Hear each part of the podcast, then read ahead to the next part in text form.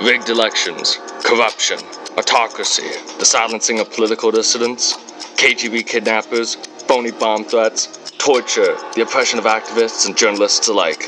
It's all going down in Belarus under the brutal regime of Alexander Lukashenko, who still clings to power after twenty-six years. So, to discuss, I've brought on a Belarusian citizen along with my contact, who will at times step in to help translate. To protect both them and their friends and family, we'll have withheld their identities, so once again, this episode will be audio only. I hope you enjoy.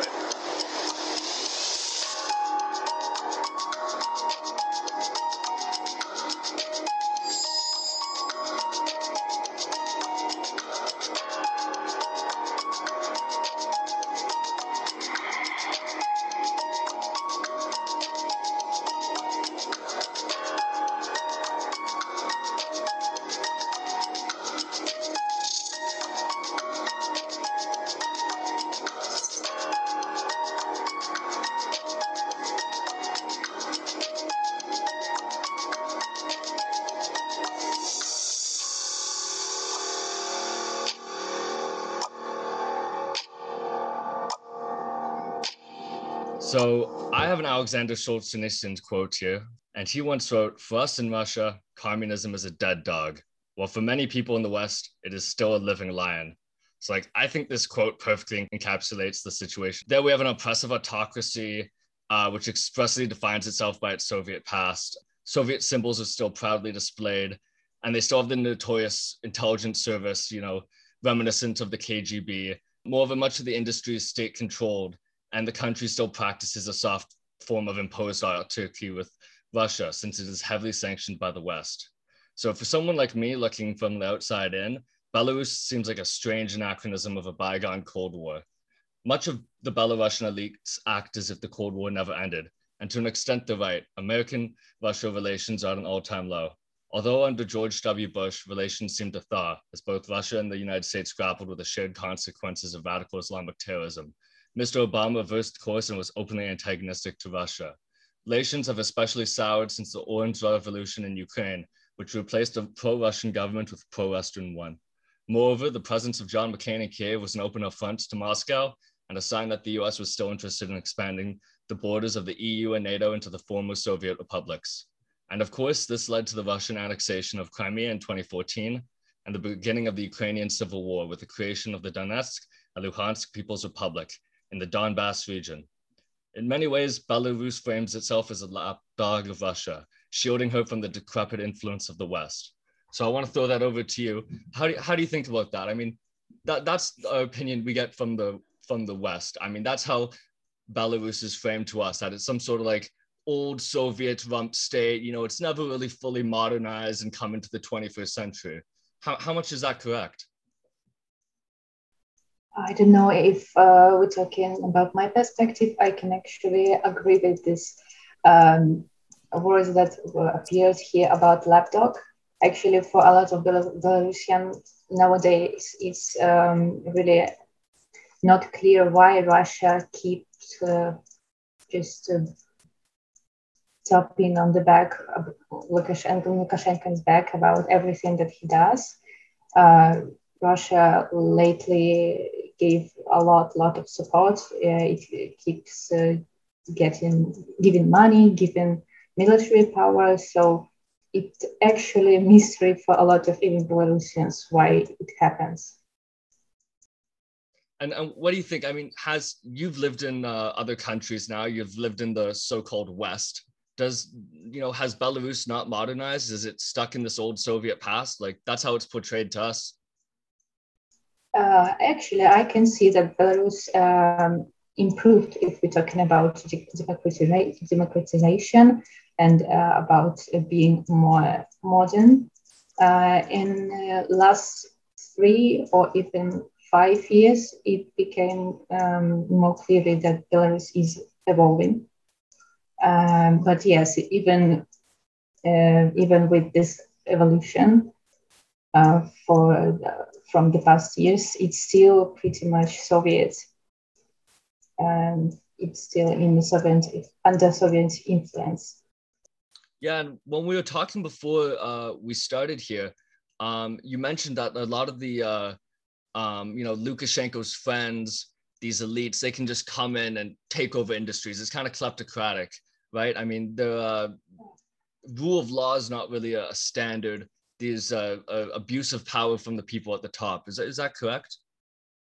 Uh, unfortunately, uh, yeah, as I mentioned uh, when we talked earlier, it still happens. You even uh, as a business owner, you can't really be safe, and you can, can't really um, know that even a law will protect you uh, from your government, because government actually has unlimited power. And now, you know, for the past year, we just uh, starting to see it uh, even in a bigger scale. Mm-hmm. And I think so a lot of the, we saw mass protests, a real reject, a rejection of the Lukashenko regime in this last twenty twenty election. And a lot of this is, you know, like come up because of the people are fed up, especially the young people who didn't grow up under the Soviet system. You know, they don't have much nostalgia for this past that maybe older generations do and who lived under the Soviet Union. And, uh, you know, people are just fed up with the autocracy, especially when they can, you know, look over the border Uh, to the Baltic countries, you know, Lithuania, Estonia, Latvia, and they see thriving democracies, which are also former Soviet countries. And so there's a real sense that people are just fed up. Uh, and Lukashenko's been in power for like two decades now. He needs, you know, people need to move on and have an actual democratic uh, system. And so that brings us to the twenty twenty elections. And uh, Svetlana Tsikhanouskaya, Tsikhanouskaya, how do you say that? Say that for me again, sorry. In Belarusian is Svetlana Tsikhanouskaya. In Russian, okay, yeah, is Svetlana Tsikhanouskaya. Right. So she she was this former teacher who wanted to run as an independent and, you know, like seemingly came out of nowhere, right? Like she's kind of a nobody. She wasn't involved in politics really before, um, but she kind of like rallied a whole bunch of the youth, especially behind her, in this optimistic yeah, idea that there's going to be change. Do you want you want to talk about her? Yeah, absolutely. For me, she is just a role model. I uh, for the, the for this past year that she has been uh, Belarusian leader, leader uh, president-elect. I have seen her a couple of times, and every time I just uh, I just have no words because uh, can you imagine that? That, that she, this woman, this lady, she just lived her whole life being a teacher, being interpreter, and then she just was a housewife. And uh, then just out of nowhere, her, her husband, who was more involved in politics, but uh, he started as a blogger. He just uh, drove uh, all around the Belarus, and uh, uh, he was doing interviews with uh, just uh, Belarusian people from villages. He talked uh, with them about uh, this simple life that they have, about their problems, and just he was so fed up with uh, with this life, with their life, that he decided to make a change, and uh, he wanted to take uh, his voice and uh, become a president. President. Of course, he knew that uh, he wouldn't become a president, but he decided to at least try. And then he has been thrown to jail because that th- this is how things done in Belarus. If you want a change, if you're brave enough, you just will find yourself in a jail, right in a jail.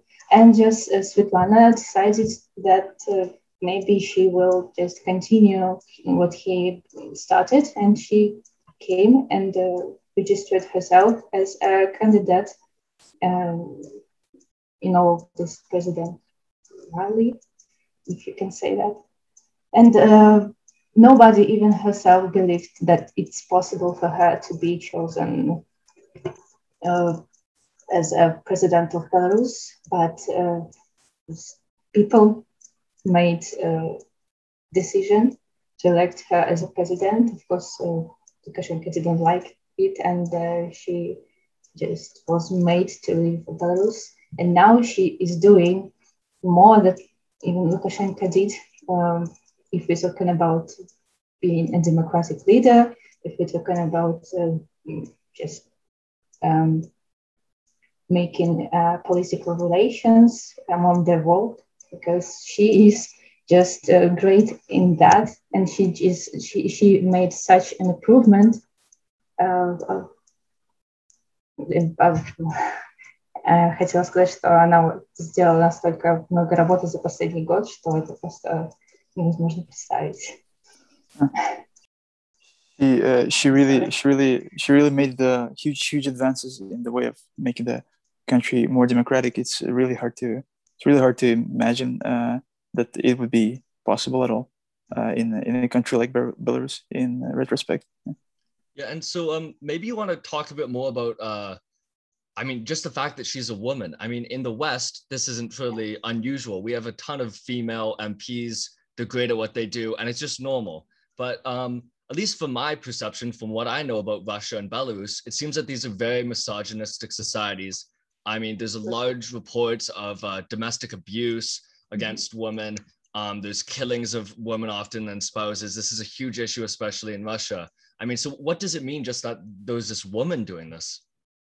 Yeah, uh, as you said, in uh, West society, it is just more common that um, women can, can be political leaders, uh, and et cetera. In Belarus, Russia, and post-Soviet Union countries, it is really a big deal uh, because um, uh, Lukashenko, um, when all of this started, uh, he uh, just was laughing about that. that uh, she may be a good cook, but uh, Uh, housewife will never rule the country, uh, and uh, that our laws just uh, aren't made for women, and uh, so on and so forth. And uh, now we're seeing Tsikhanouskaya is doing better, a lot of better uh, as a politician, that he and uh, all of his friends and uh, his uh, allies, and probably they are really pissed about that. And so is this Uh, is this different for the younger population? Is it really just uh, deep-seated misogyny in the older generations? I mean, you saw a huge young vote and a young presence come out in support of Svetlana. So, I mean, does this show signs of changing in, in the Belarusian culture, or is it just an anomaly? Uh, I think, actually, uh, older generation might think about her as uh, something unexpected. Uh, about, you know, when women in power is really something in common. But for younger generation, uh, I think we are glued to that. We just, uh, in our minds, we just uh, are able to accept uh, women in power, women being uh, political leaders. And actually, I think we, uh, I'm, uh, we, I mean, once again, the younger, younger generation of Belarusians are ready for uh, this more uh, tolerant, more uh, equal, and uh, more democratic uh, leaders. And how, how does this reflect for women? How does this reflect on women's rights in general? I mean, I know before the the interview here, we were talking about abortion rights in Poland. How, I mean, how is it similar in Belarus? I mean. Are, are women free to do, do they have the same rights that they do in, in the West here, or is it is it heavily repressed? If we're talking about Poland, actually, uh, if, and if you're talking about those abortion laws that just appeared uh, not long ago in Belarus, people, I mean, women just have more rights to do what they want with their bodies. But uh, about other topics, women may be not as free in Belarus as uh, they be in other countries. There's still a lot of misogynistic uh, points of views, if we're talking about job, maybe. Um, in basically everywhere you can feel it, but um, I may, I might also not be up to date because I haven't been in Belarus more than a year already. Uh, and actually, I think that Uh, for the past year, it was a lot of uh, improvement. Uh, if we're talking about uh, what society thinks and about society perception on those topics.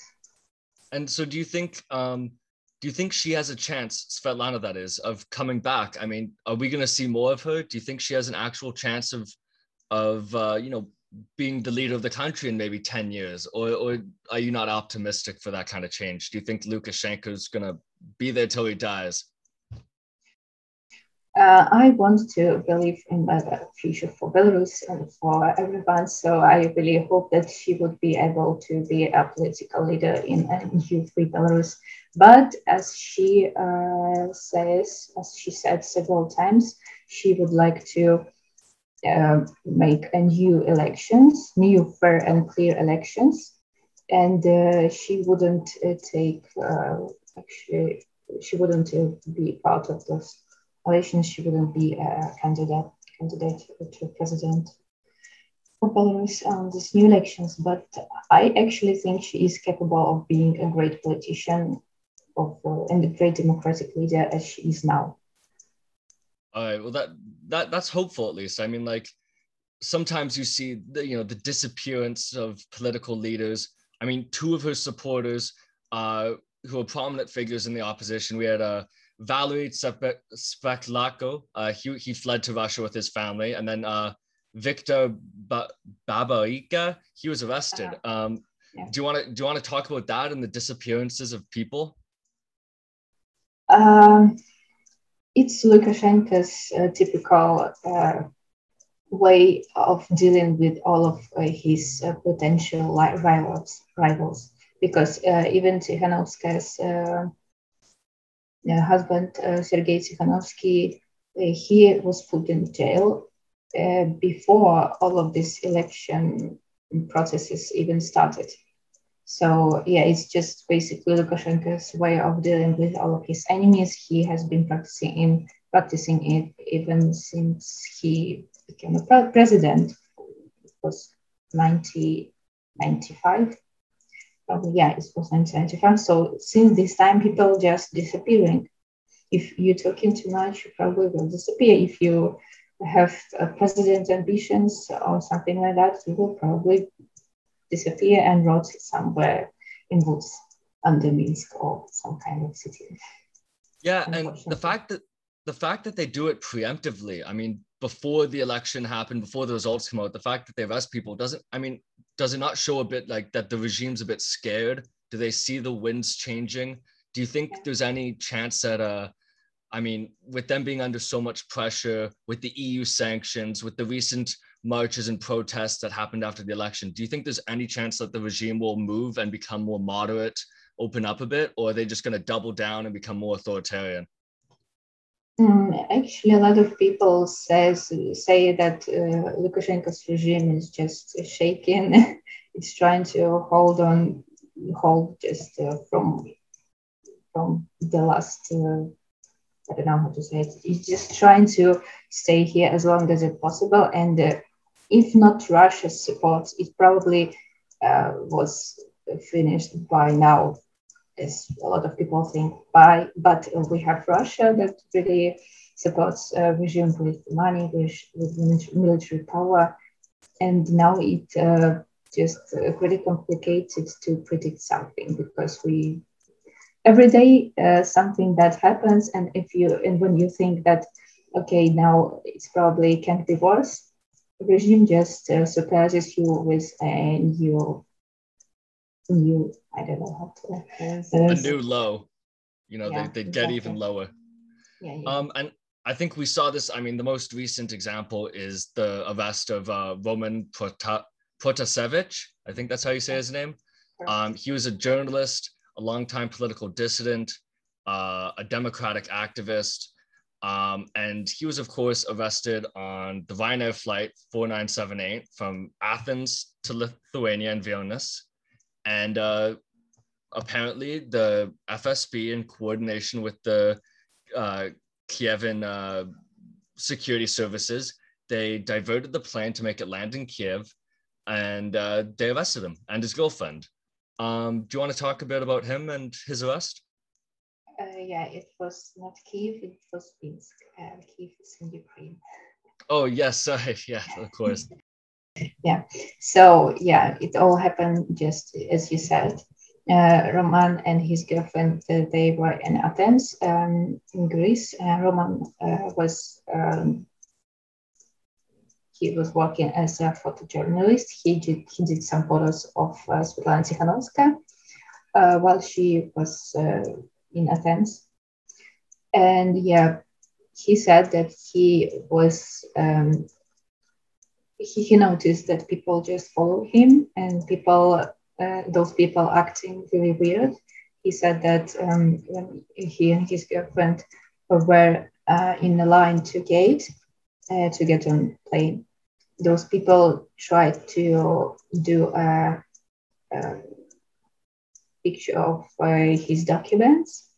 And so they probably wanted, wanted to make sure that it's Roman, um, and he's just getting on this plane. And yeah, basically they just used uh, some military plane to, when this plane or Ryanair's plane was crossing Belarusian air. Uh, yeah, and uh, apparently they, uh... Uh, from the reports, they uh, called in a fake bomb threat so that they could have an excuse yeah, yeah. to ground the plane and search it. Yeah, uh, someone uh, who um, was... Uh, кто-то, кто представлялся членом группы Hamas, uh, сказал, что есть бомба на борту самолета. Uh, но это письмо было выслано после того, как самолет уже взлетел в небо. Uh-huh.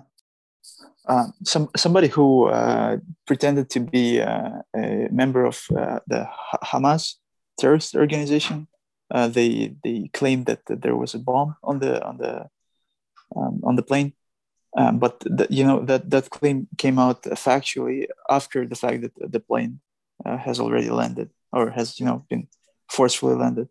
So, yeah, all of this started to happen actually after. Uh, Those uh, people from Belarusian airports started to um, ask uh, pilots of uh, the Ryanair plane to land in Minsk. It was all just, I, as uh, all of people, a lot of people think it was just um, made up. Uh, absurd.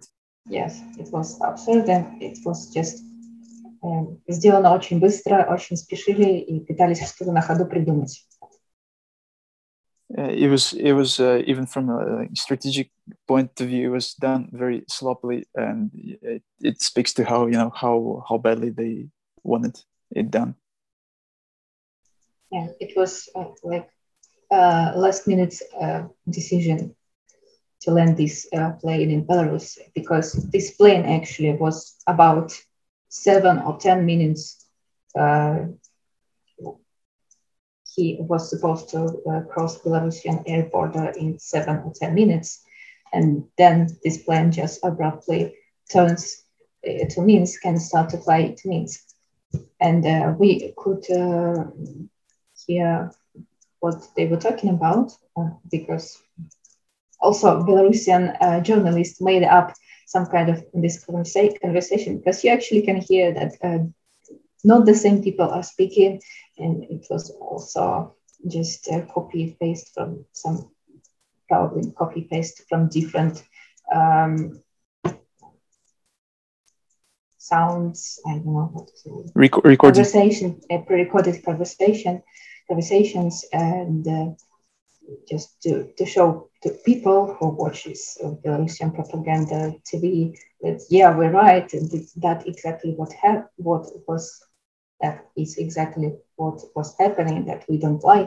But uh, people who have ears and who have brains can exactly understand that it was just made up, and it was really uh, sloppy, and um, not a lot of effort was put into making this. So they, what you're saying is that the, is, is this like common, like that the, the government will use these post hoc um, reasons to justify their, their actions, and they just kind of like make it up as they go along. Like, for example, I think they, they were trying to say that um, Roman, although being like a clear supporter of democracy and freedom, now in the now in the Belarusian media, they've tried to start saying, oh, he's some far-right guy. He was hanging around the Azov battalions. He's a Nazi. Mm-hmm. Um, you know, these are clearly lies, but you, this is, seems common. You know, it's like the out of the dictator's playbook almost. Yeah, it absolutely looks like uh, just uh, regime's uh, common tactics. uh, to make uh, those uh, allies every time to cover what uh, they are doing. And yeah, Roman actually didn't uh, cover, I don't know, he, he just don't cover that he worked uh, in Ukrainian, on Ukrainian war, but he, every time that he was asked about this topic, he just used to say that he worked here as a journalist, and uh, uh, nobody had some kind of uh, questions uh, about for him uh, for a really long time. And now, just suddenly out of nowhere, uh, those uh, Ukrainian territories starting to to say that he's. Uh, He wasn't working here as a journalist, that he just took uh, part in war, just, uh, and he killed people and uh, so on. These are so such ridiculous claims even. I think I saw that one member of the Azov battalion came out and defended Roman and said, no, he was just here as a journalist. Uh, he said he was fighting a different kind of war, a war of words. He never picked up a weapon. And so we can see that, you know, like even, even the people that he's accused of associating with are, are you know, pushing themselves away. They, they, you know, he wasn't some uh, far-right fighter in the Azov battalion. He was just a journalist, as you said. They're reporting on a conflict which borders Belarus. You know, Ukraine and Belarus share a long northern border, and it's, you know, it's all related. I mean, they share Ru- Russian ethnic kin in the east, and so it's very relevant to the Belarusian people. It makes sense that he would be reporting on such a story. It's, it's in his backyard, so to say. Yeah, and it uh, actually was ridiculous and fun. Funny when Hamas uh, started to, you know, telling that uh, you guys, we just uh, we just doing our business in here. Just uh, we we don't land uh, some kind of plane in Belarus. Just to, you know, uh, that was actually funny. And uh, in Twitter even, and it was some kind of uh, screen from um, North Korea account that uh, they. prohibited uh, their citizens to apply uh, about the Belarus, but it was fake. But it was also like, you know, the new law, even this uh, Korea don't support Belarus. And uh, uh. yeah, I think uh, then we saw um, something kind of, well, not kind of, very disturbing come on where uh, uh, Roman came on T V. He was on Belarusian state T V for almost an hour. And he was clearly distraught. He started crying halfway through. And uh, at one point, you know, I, I saw his cuff link slip down of his wrist, and you could see marks on his wrist, you know, that clearly he'd been like held, uh, possibly tortured. Um, is this common? I mean, the the malpractice in, in uh, Belarusian jails, the mistreatment, is this just par for the course? I mean, Can can nobody expect him to get good treatment inside these jails?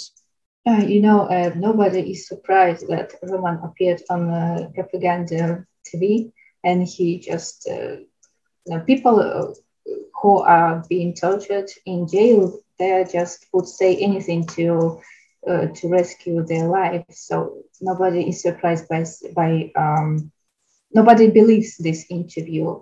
Because it wasn't actually an interview, it just was, uh, I don't know how to even, I don't know if it worked for that when people say something because they were tortured. tortured. Yeah. So um, I don't know if it, if it was common practice uh, before this revolution started, but uh, I actually watched an uh, interview with uh, people who worked uh, who worked earlier in Belarusian military, uh, some kind of military, because it has a lot of um, different parts of that. So uh, it wasn't as common as it became uh, since the, the revolution uh, became, became happening. So yeah, now people are being are get being tortured.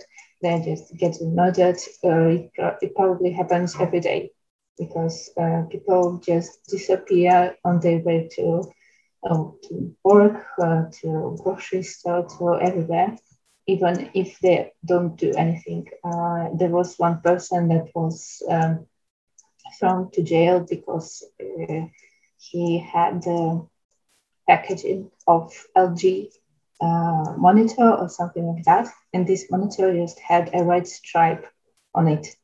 And he, he just had it um, placed uh, on his balcony this way, that, some kind of way that it was uh, uh, seen from the streets, that he says that he has something white, red, white. And uh, we have this national flag um, that is uh, made from white, red, and white stripes. And uh, it, it became just the symbol of opposition in Belarus. Uh, so yeah, you just uh, can be tortured. You, you just can easily um, put in jail. You don't even need to have a reason for that. So it's not surprising that uh, uh, people are tortured in jail, because uh, uh, if you're talking about Roman, he is like personal uh, enemy of Lukashenko, because he was uh, uh, part of this next Nexta, Nexta. In English, it writes like Nexta media um, resource. He was part of this team who was who were coordinating protests, street protests in um, August and September. And so, yeah, Lukashenko has something personal about him. So, yeah, Roman is tortured, and um, nobody expects expects uh, him being treated uh, treated well. So, uh, just to clarify uh, for the people listening, um, Nexta, as far as I'm aware, this is uh, one of the Telegram networks he operated, where he would speak to other like-minded people on bringing democracy, freedom, you know, uh, the removal of the Lukashenko uh, regime um, to fellow, you know, fellow-minded people on, on Telegram, right? Uh, correct. Telegram is actually one of the biggest Belarusian media, media if we're talking about uh, Telegram.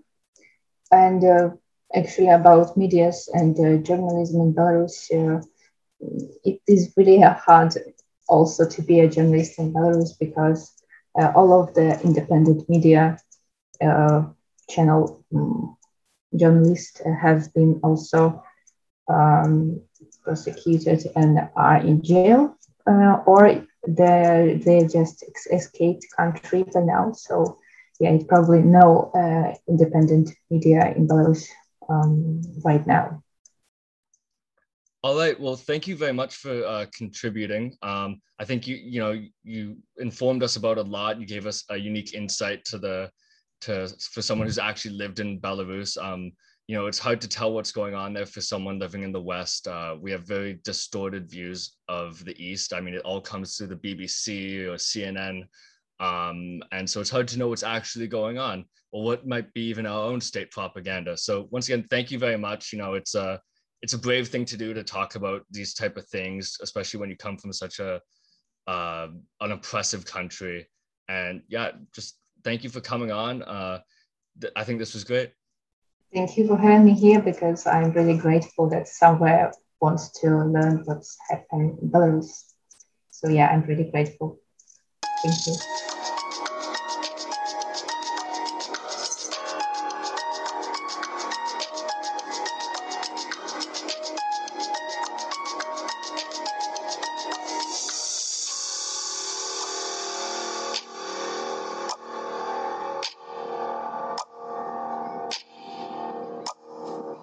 All right. I thought that was a really good interview. Um, I mean, she was pretty brave to come on and, uh, you know, speak to her experience. Um, you know, and, and also being a woman, she got to give an experience uh, and talk about how, like, the sexism in, in Eastern Europe, which is, uh, I think, something we take uh, advantage for here in the West, um, the liberties and the freedoms we enjoy. And often we forget, like, the brutal reality of uh oppression and dictatorship in other countries. And so much so that, like, we have the, you know, when our parliaments are so ineffective, um, you know, people often look for a strong man and they think, oh, I wish Donald Trump would be like Putin. I wish we could have a strong man that just got stuff done. But you realize when you talk to someone like this, is there's real consequences to that. You know, like, there's nothing pretty about a, a dictatorship. It might get stuff done, but it gets stuff done for itself. It, you know, like, it's an ends to a mean, and, and you're not really the, the primary worry. You know, they're worried about survival and their own realpolitik interests. And uh, I think it's just important for us to be reminded of that every time again, so we don't start um, unnecessarily admiring these strong men and dictators. Anyway, so that, that's basically going to lead into our discussion here that I wanted to have between me and Jonah. And we, we have different opinions on this, as usual.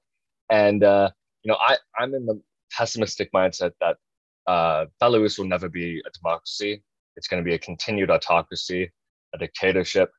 And that uh, if Lukashenko is removed from power, it'll only be by the hands of the Russians. The Russians will take over. They'll be annexed into a greater union with Russia. Um, Jonah, do you want to briefly explain your position? Yeah, so obviously nothing is ever guaranteed in this world, and especially in Eastern European politics, it can always be a disaster waiting to happen. Um, but it's an incredibly inspiring moment to watch right now. You have thousands upon thousands of people marching in the streets, demanding democracy, demanding that a legitimate, free and fair election is being held. You have people rallying around a political leader who's inspiring millions of young people, who herself has come out of the people. Um, it, it's a very unique moment. Um, it reminds me of other really interesting moments in history, and I'll touch upon those when we get into it. But obviously nothing guaranteed, but I, I'm, I'm hopeful. There, there's some real opportunities here. Oh, uh, yeah. So I think, I think basically, if you want to oversimplify it, this will, this debate will be between democracy and E U integration versus autocracy and annexation by Russia. That's basically the, the two opposite ends of this position here. And so what I'm going to do is kind of lay out the historic precedence, which I believe has led me to this, you know, dismal conclusion. You're like, I'm not happy about it. You know, like, of course you want it to be a democratic free country. I'm just saying in the realpolitik world, this is what I think is going to happen. So it's important to understand that Belarus isn't a naturally occurring nation state. Um, it's a, a strange anachronism of a Soviet era. Um, and it's only ever been part of former empires. Before the Soviets, it was part of the Russian Empire. Before the Russian Empire, it was a part of the Polish-Lithuanian Commonwealth. And this uh, has a lot to do with geography. Um, And geography has played immense uh, factors on the demographics, on their history, on their culture. This is because they lie on the Great Northern European Plain. And so it travels between Eurasia, the Eurasian steppe, and up into Germany and down into France. And uh, this is basically the marching ground of, of armies. Napoleon came through, the Nazis came through there. And it means that traditionally the Belarusians, the White Russians, the Ruthenians, however you want to describe these people, they traditionally get stomped on. And so the first time they achieved uh, true political independence is in nineteen ninety-one, when the Soviet Union collapses. And, uh, you know, they uh, Lukashenko at that point was uh, legitimately elected. Um, we have to remember that, you know, he didn't uh, throw a coup, um, you know, some Bilhal push, you know, like, no, no, he was elected in an election which is widely perceived to be fair. However, he's uh, um, in such a situation, um, you know, like the geography, the history, this doesn't, and the his, you know, like the history of the uh, political institutions, the Soviet legacy, um, this doesn't breed democratic institutions. It in fact breeds kleptocracy, autocracy, and a unified executive state. Um, And this basically naturally resulted in uh, Lukashenko being a, a dictator. Um, he just uh, had the last election uh, in which he claims he got eighty percent of the vote, and it marked the twenty-sixth year of his of being in power. And so for many uh, Belarusians, uh, he's he's been the only leader they've ever known, for, for, especially for the young people. I mean, uh, he's all they've ever known. Um, So what I want to lay out here is, is how this is going to go forward. You know, I, I don't, you know, people say, oh, we have these protests, we have these opposition leaders. It looks like the country maybe is going through a liberal change. I don't buy it. Um, I think they've been straying towards Russia. They're economically dependent on Russia. And every action that the E U's taken in the last two decades since Lukashenko's been in power has only distanced themselves. Um, So, for example, in nineteen ninety-four, uh, Belarus uh, signs the Budapest Memorandum. And this is basically the signaling to the West that we're ready for integration, normalization. And this is when they surrendered all their nuclear weapons to Russia. But Ukraine also did this. And what, what do we see in Ukraine right now? Um, they surrendered the nukes in a promise for Western guarantees. And when Russia invaded, annexed the Crimea, created two breakaway republics in the Donbass region, has the, you know, has the West resoundingly come to Ukraine's aid? Not really. They've been kind of left on their own, besides arms shipments. Um, they've been basically left to their own devices, and they've suffered for it. And so I don't think Belarus uh, sees uh, the West as a as a legitimate uh, guarantor of their sovereignty, um, just as Armenia as well, another former Soviet republic, and Georgia, another former Soviet republic. Both these countries um, had what are called colored revolutions, in which uh, Russian uh, backed old Soviet regimes were replaced with pro-E U, pro-democracy, pro-Western governments. And in every single time, Russia has unilaterally infringed on their sovereignty, or in Armenia's case, Azerbaijan did. And uh, nobody's come to their defense. They've been hung out to dry. And so I think this proves basically to Belarus that integration with the West isn't an option. Um, and it's not going to happen, not just, you know, not only for historic precedent, but also due to current geopolitical uh, situations. Um, and so then we get to nineteen ninety-nine. Um, and this is the Union State Treaty. This is where I really think we have the beginning of the idea that Belarus will be uh, annexed by Russia. Um, because they, the two countries pledged to uh, jointly integrate the both nations gradually. And the goal is to create a unified currency, parliament, constitution, military, et cetera, all the aspects of government. Um, but this hasn't really uh, happened. You know, to play devil's advocate, you know, like uh, Belarus has kind of uh, straddled both positions, tried to play both both groups off each other. Uh, to keep their independence, you know, to let Lukashenko uh, retain his sovereignty and his authority within the country, because obviously uh, Minsk joining Moscow would become the junior partner in the relationship um, with an inevitable loss in sovereignty. Um, so, you know, there, there's definitely struggles to them becoming unified with Russia, but this is like a legal precedent for them to follow. Um, and both leaders, uh, Lukashenko and Putin, have over the last two decades made numerous comments uh, about integration. And although no formal action has been taken, there's there's very there's a lot of underlying effects which have uh, which have uh, influenced this. So, for example, uh, forty-five percent of Belarus's exports involve Russia, whether that's a transit fee, whether that's directly exporting to the country, or if it's just going through. Half the economy, at least the export economy, relies upon Russia.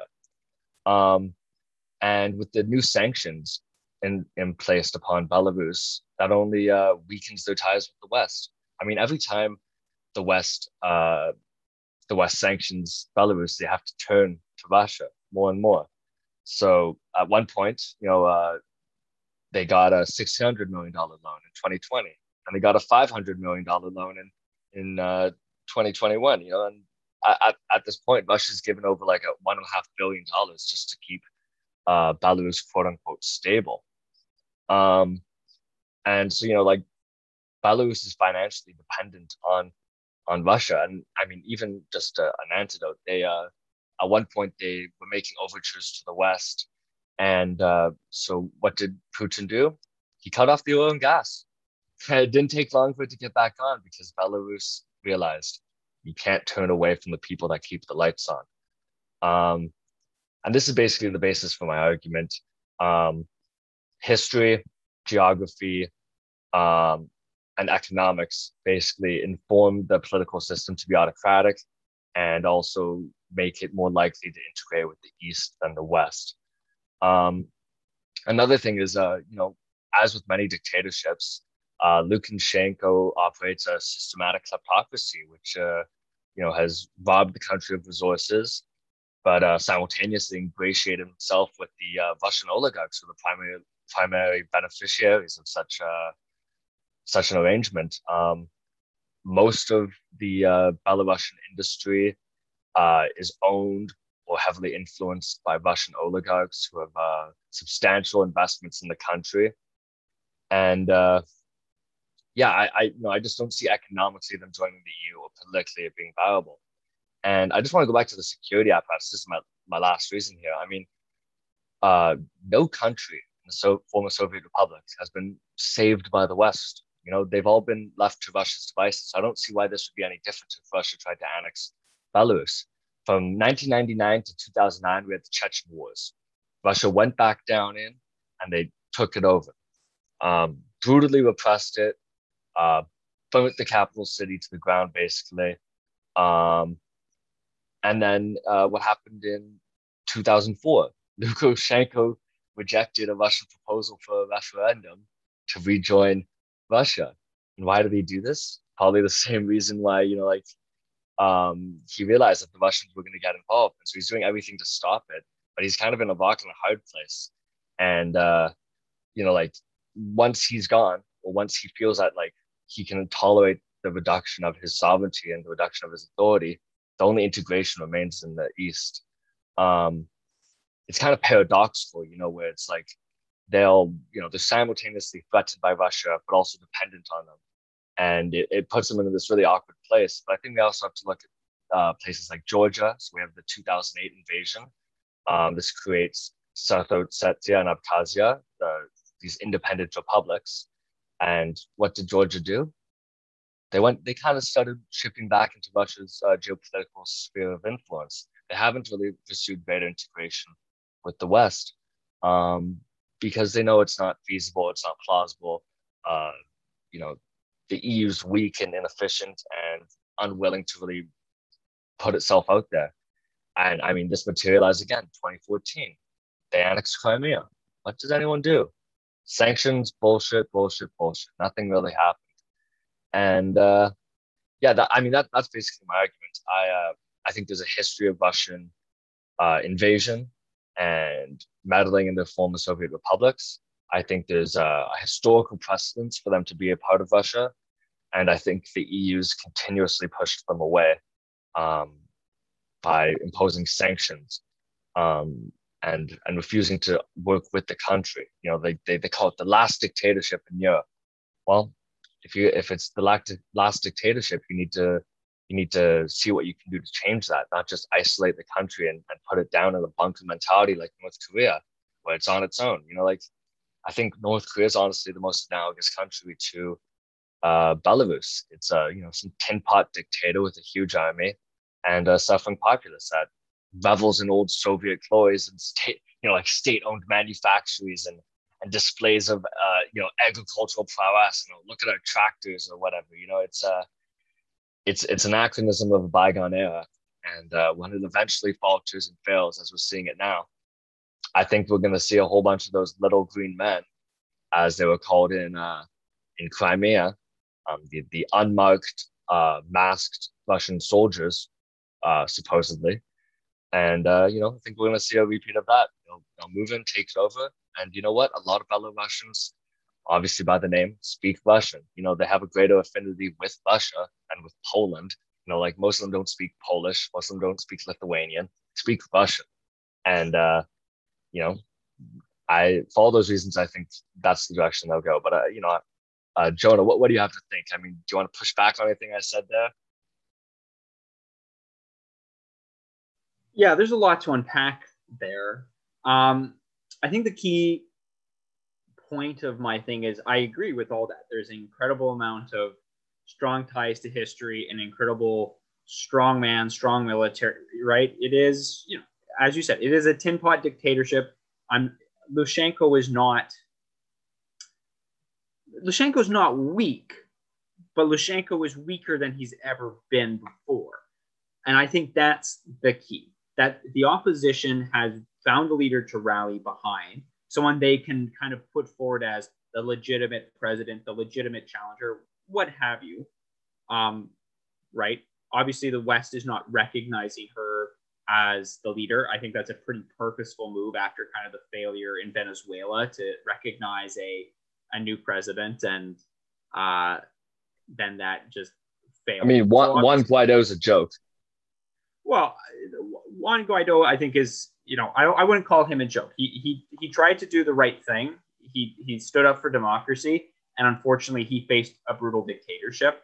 And, and this is the same thing, right? It, it, the odds are always in favor of the dictatorship, the guy with the military, the guy with the guns. That, but once again, there is the challenge of, do you really want to shoot your neighbors? Do you really want to shoot your friends? And that's the situation that Lukashenko is putting him in. There is certainly a lot of loyalists to him with inside the highest levels of the K G B in Belarus, inside the government, because he's been in control for twenty-six years. He's perpetually consolidated power in every which way he can. He reassigns industries uh, and businesses to his friends when people challenge him, or someone he doesn't like gets too big for the britches or too wealthy. Typical stuff. The case for democracy here is people are tired, right? That, you know, sure, they're used to the Russians. They're used to Lukashenko. That's all they've known, but that's all they've known. And they know there's something better out there. And they're like, why haven't you, Lukashenko? You've been here for twenty-four years.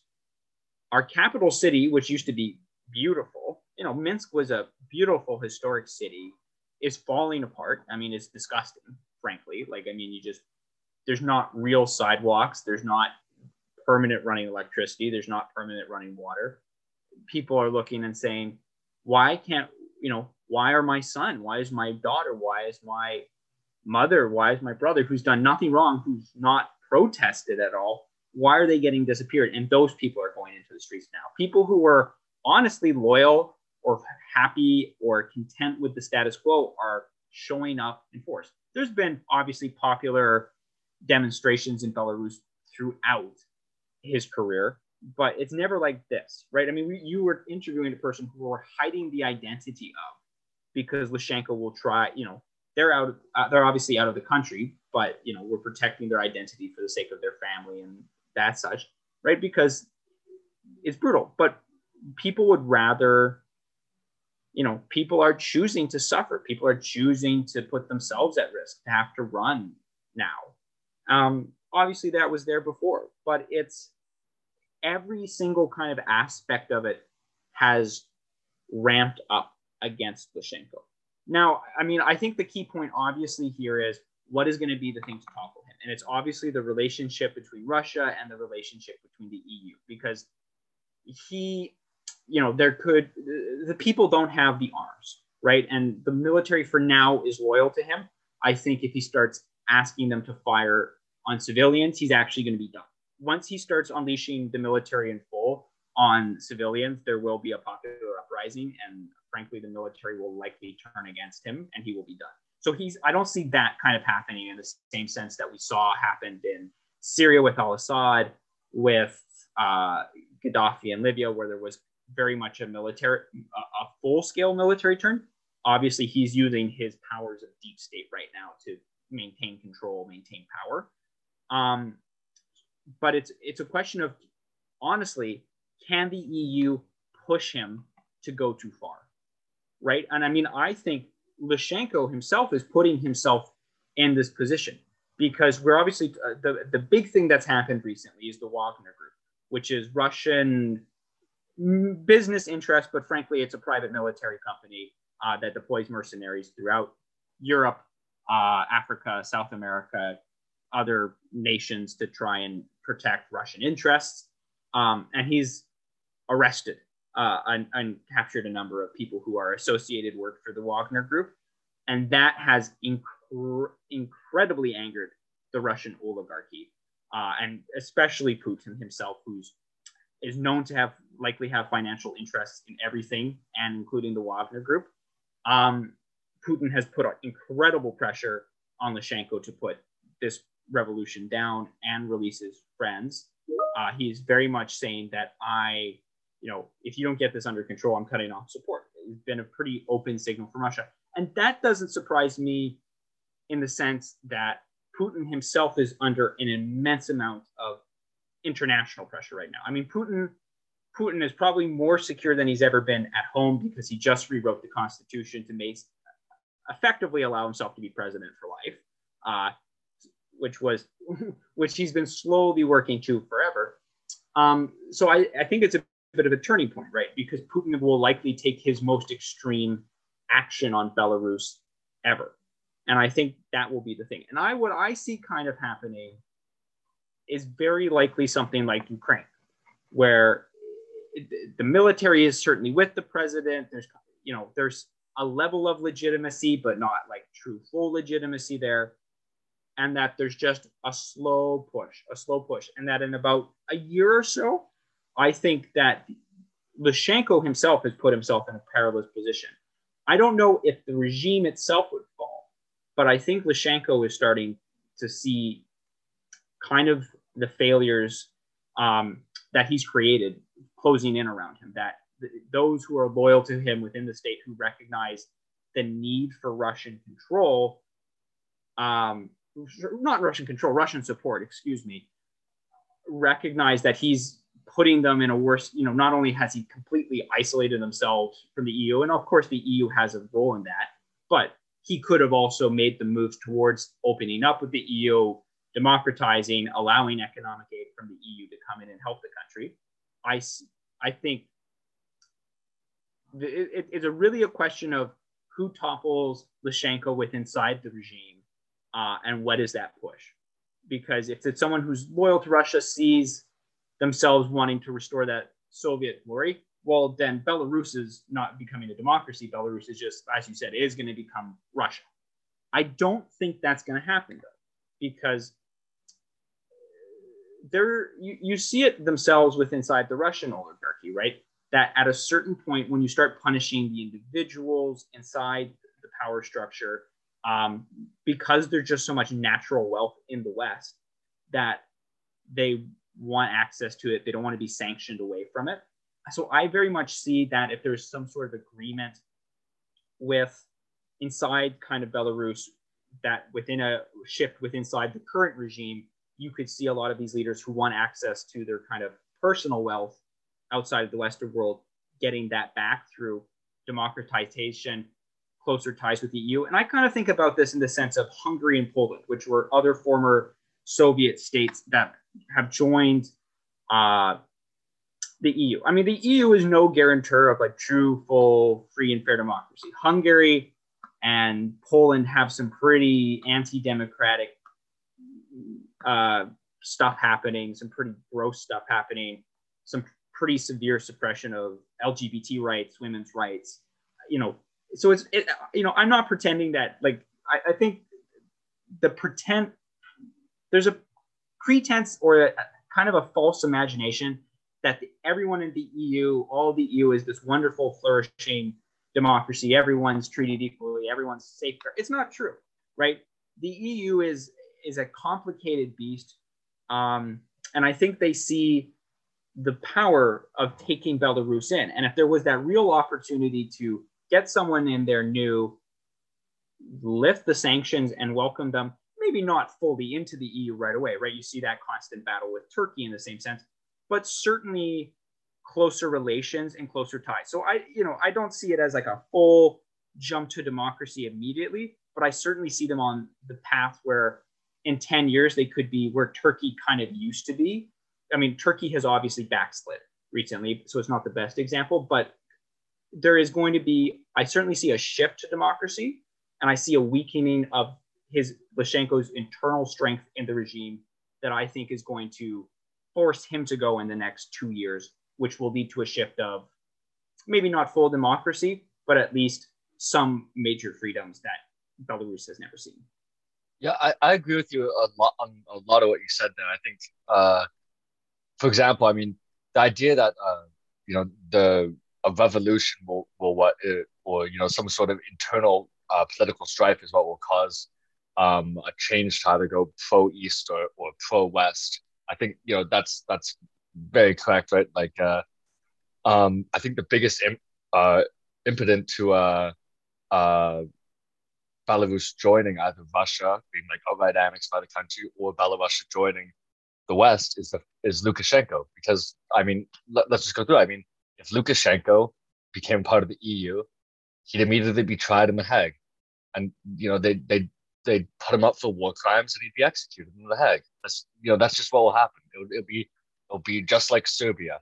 Um, and alternatively, if uh, Lukashenko is, you know, follows through with these agreements and, uh, you know, slowly lets the country be annexed by Russia, well, that means, you know, like once the guy that's in charge of the country, right, you know, like the ultimate authority, you, you know, it, it may be kind of hard for him to deal with the reduced role. And uh, I, you know, I doubt that he, that, you know, I think that's one of his primary motivators for not joining Russia is that he would be a, you know, he would just become another, you know, uh, provincial leader, not not a state leader. And, you know, there's always the chance, you know, with Putin being a former K G B member, there's always a chance that Lukashenko runs into some nerve agent, you know, like, you know, like that he, he gets disappeared, you know, um, and because he, he'd be seen as a, uh, as a credible threat and a different, uh, Um, source of power and influence to uh, Putin, which, you know, can't be tolerated by a, by a, a unitary executive system. Um, you know, there's only allowed to be one authoritarian, um, and I, so I think I think that's right. Like Lukashenko is the biggest uh, issue here right now, and his removal will basically, you know, and who and who does his removal will decide where the country goes. I think the big thing for me is Joe Biden, particularly. Um, but also other G seven E U leaders are looking for a way to pick a fight with Putin and looking for a way to pick a fight they can win. Um, because, you know, as much as they can sanction Russia, they can hit it with economic problems. At the end of the day, Putin's secure. Putin's the wealthiest individual in the world, so he doesn't really care, right? It, it, it's a question about his power and how can you threaten that power? Well, taking Belarus away from him would be a really big blow because it, it, it's kind of seen as, particularly for him, right? He's reintegrated under the Russian-Belarus treaty. He he sees it as kind of, a, I mean, he treats it, and it very much is a, a state of Russia to some extent, a province of Russia. You know, it would not function. It would collapse without Russian support. So I think the opportunity is if we see something like Ukraine, where Lukashenko has the regime, internal regime, turn on him. And then you, of course, have the Americans, gung-ho as ever, going in to stabilize the state. Um, to, you know, of course, in air quotes, right? Because when has that ever worked? Um, and then once again, you're ending up in the, you know, kind of a, a rock or a... Uh, Ukraine situation where the U S is effectively in there holding one part of the country and then Russia's in there holding another part, right? I, I think that's probably the most likely scenario for kind of major uh, change in the sense of it fits within the current power structures and how these politicians have played uh, with international politics. And of course, the people who are caught in between all of this are the normal Belarusians who would like to just have a, a basic democracy and not to be disappeared and tortured. And, you know, when they go to jail, it's because they actually committed the crime. Yeah, so I, I agree with what you said. I think, uh, you know, I think the U S, regardless of the president, is basically perpetually picking a fight with Russia as an excuse to sanction them, slowly diminish their power. This is just, you know, great power politics. You know, they do the same thing with China um, or any other substantial threat. And, uh, the only thing I disagree with is I, I don't think it's possible. Um, so Obama oversaw the pivot to Asia, and that meant a majority of U S forces were redeployed into that region, um, you know, besides the so still substantial numbers that are in the Middle East. Uh, but by all estimates, it would be months um, for uh, the U S to fully mobilize uh, sufficient forces in Europe. And so I, I think there's a time factor where it's like any action, they just don't have the immediacy to actually do something. And it, we've seen in Ukraine, Georgia, uh, Armenia, just an unwillingness to actually intervene anyway. So I doubt the E U would use military force. I mean, we're talking about a faction military amongst many different countries, you know, French, German, Spanish, Italian, whatever, all speaking different languages. This isn't going to go well. You know, like the coordination alone isn't going to isn't going to work. And, uh, and I think the biggest... So first of all, like I think rule out invasion, you know, like I don't think Russia is going to physically invade. I don't think uh, the E U is going to physically invade. It's just not going to happen. Um, so that leaves you some sort of like soft power push or like uh, an internal coup. Well, a facet of many of these dictatorships, and this isn't uh, strictly to Belarus, this is around the world, um, is that they they kind of know this is going to happen. Uh, although the military um, is inherently a, a defender of their position, you know, a lot of dictators come up through the military. They see it as their, their natural um, base. Um, but uh, they uh, they don't trust them as well, because they realize, you know, the greatest protector of them can also be the greatest threat. And so you get this, uh, you know, you get these circular and and uh, convoluted system of internal uh, bureaucracies and internal spy agencies and armies and militias and paramilitary groups, which are all watching each other and are all doing something. And it, it impedes the ability of one group to effectively function and and uh, go against the state, because you'll always have another division of another of another security uh, group, of another, you know, part of the different apparatus of the government, which will always be overwatching you and easy to like point out the internal enemy, you know, quote unquote. And uh, so I, I don't I don't really see a, a coup as being likely, or, you know, an internal revolution by one of these groups, because uh, you know, they got eyes on you everywhere. Um, you know, if the army tries something, the F S B will counter it. If the F S B tries something, the paramilitary groups will, will stand up. And, uh, so, you know, it, it's not so cut and dry. And also, I think the idea of the U S being involved in Belarus in an actual, you know, hot war is kind of absurd. I think uh, Iraq, Syria, Afghanistan, Yemen, Libya, Yugoslavia, I mean, on and on and on, right? Like the U S has, you know, since the nineties been in constant state of war, basically.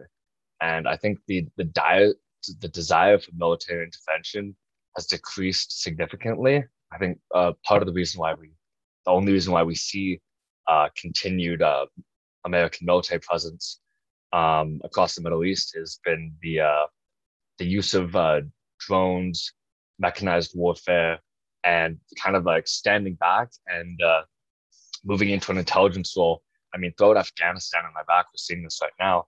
The U S is basically only doing airstrikes and military op- uh, intelligence. Um, the, a lot of the ground force, you know, boots on the ground, is left up to the locals. Um, that we saw this in particular in Iraq with the rise of the popular mobilization units, because the American army just simply wasn't able to contend with ISIS. And so, so I really doubt that there'd be some sort of like full-scale intervention by the U S. Uh, you know, feel free to rebuttal me though. You know, like, what, what are your thoughts on that? Yeah, I mean, never rule out a full-scale intervention by the U S. It's one of its favorite things to do. Uh, it seems like an American pastime in this at this point. I mean, we, it seems like we have a new intervention every single decade. So, I mean, it would be, if, you know, it is the new decade, so it would be the time. Um, no, but I mean, in all seriousness, I do agree with you that I don't think a full-scale invasion is likely. I see, but there is eighty thousand American troops in Germany, you know, hundreds of thousands of troops spread out across bases in Europe. So the, the idea they can't mount a military response, or at least some sort of, as I'm sure they would call it, stabilizing response, I, I don't think that's accurate. I do think they could do it. The reality is, though, that Russia borders Belarus, and Russia has uh, a a massive military force that they can amass on the border, right? So once again, that's why I see it kind of devolving into a situation like Ukraine, where you're going to have certain, you know, you if Lukashenko goes, I mean, when Lukashenko goes, there's almost certainly going to be a pretty immense power struggle. And Belarus is right now on the verge of a civil war. It has, you know, dozens, if not potentially hundreds of mercenary groups operating inside the country, either employed by the government, the Russian government, pirate contractors, right?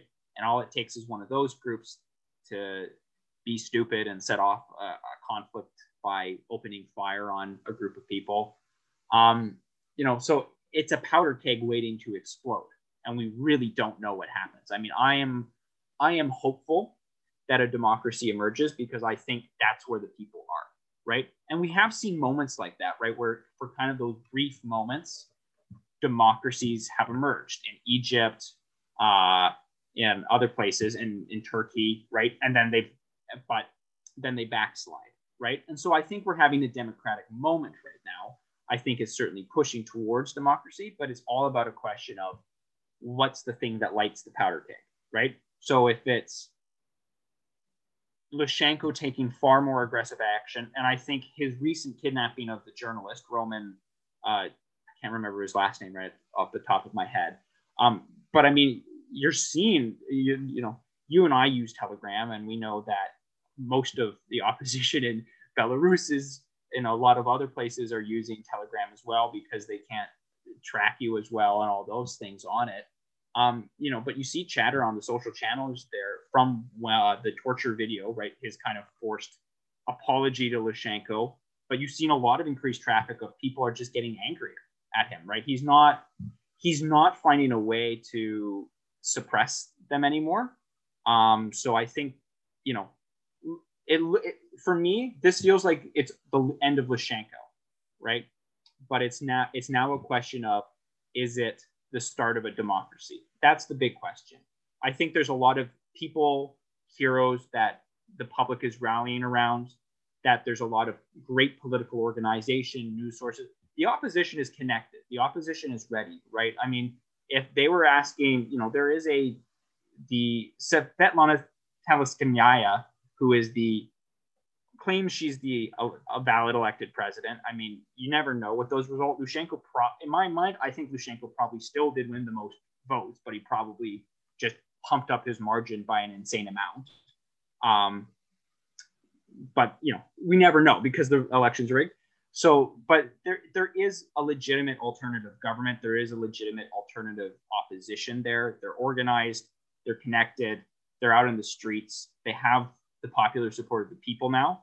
So it's a question of which way does uh, does it roll? And we have no clue. Um, I'm hopeful. I'm optimistic. I think it could be an incredible opportunity, or it, it could just turn into an awful bloody conflict, and it could be a nightmare. And so the best thing you and I can do is talk about it and make sure that we shed some light on what's going on there. Um, I think one of the biggest issues is that, you know, and you mentioned a civil war. I don't think a civil war is possible um, under the Lukashenko regime. I think, as I mentioned, the different facets about the security services, about Russian support, I just never think it would materialize. It'd be crushed immediately. Um, you know, if and if there's any inklings of a of a popular uprising or whatever, it'd just be crushed. Um, but I do think a civil war would happen if the uh, if a new government came in into effect on the left, because what they unified by is anti-Lukashenko. You know, like they're, they're, they don't have any unifying factors beyond we like the E U and we don't like Lukashenko. Okay, well, like, you know, that, that runs out pretty fast once you're an actual government. And that's when you'll see actual, you know, strife and uh, internal divisions. I mean, we see this in basically every single uh revolution, where it's, you know, whether it's the Paris Commune or whatever, right? Like um once once they get rid of the external enemy, you, you start looking for internal ones, and that's when things really devolve into a nasty place. And uh as you said, I think the, the best thing, you know, we can't do anything about it. All we get to do is uh watch, and so talking about it's really important. And uh, that's why I loved having our guest on. I mean, you know, she she spoke to so many things that we just take advantage for here. And uh, when we're, you know, when we're in a place right now where like a lot would, one, Canada's undergoing a lot of historical revisionism. We, you know, like we're really questioning ourselves. Um, and there's, you know, uh, there's a lot of flagellation about our colonial past. And we just have, I think, sometimes step back and realize how good we have it here. Canada's a paradise compared to other countries. And, uh, you, you know, the grass may be greener, but you never really realize how good you have it until you're in a dictatorship. And, uh, you know, final thoughts there, uh, Jonah?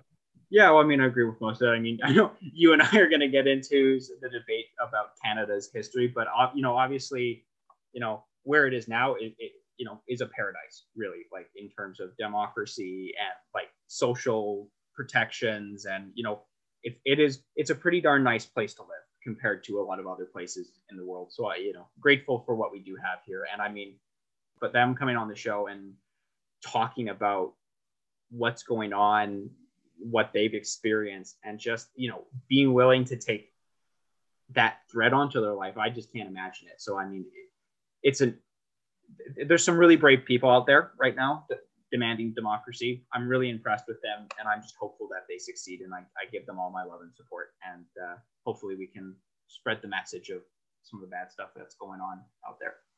For sure. Um, you know, so I just want to say thank you to everyone who's listening out there. Uh, today we talked about Belarus, democracy, freedom, and Russia. Um, and, uh, you know, we look forward to, like, keeping you out in the next time. I think, as Jonah said, we have a lot of interesting topics coming up, and uh, we'll, we'll be discussing more in the future.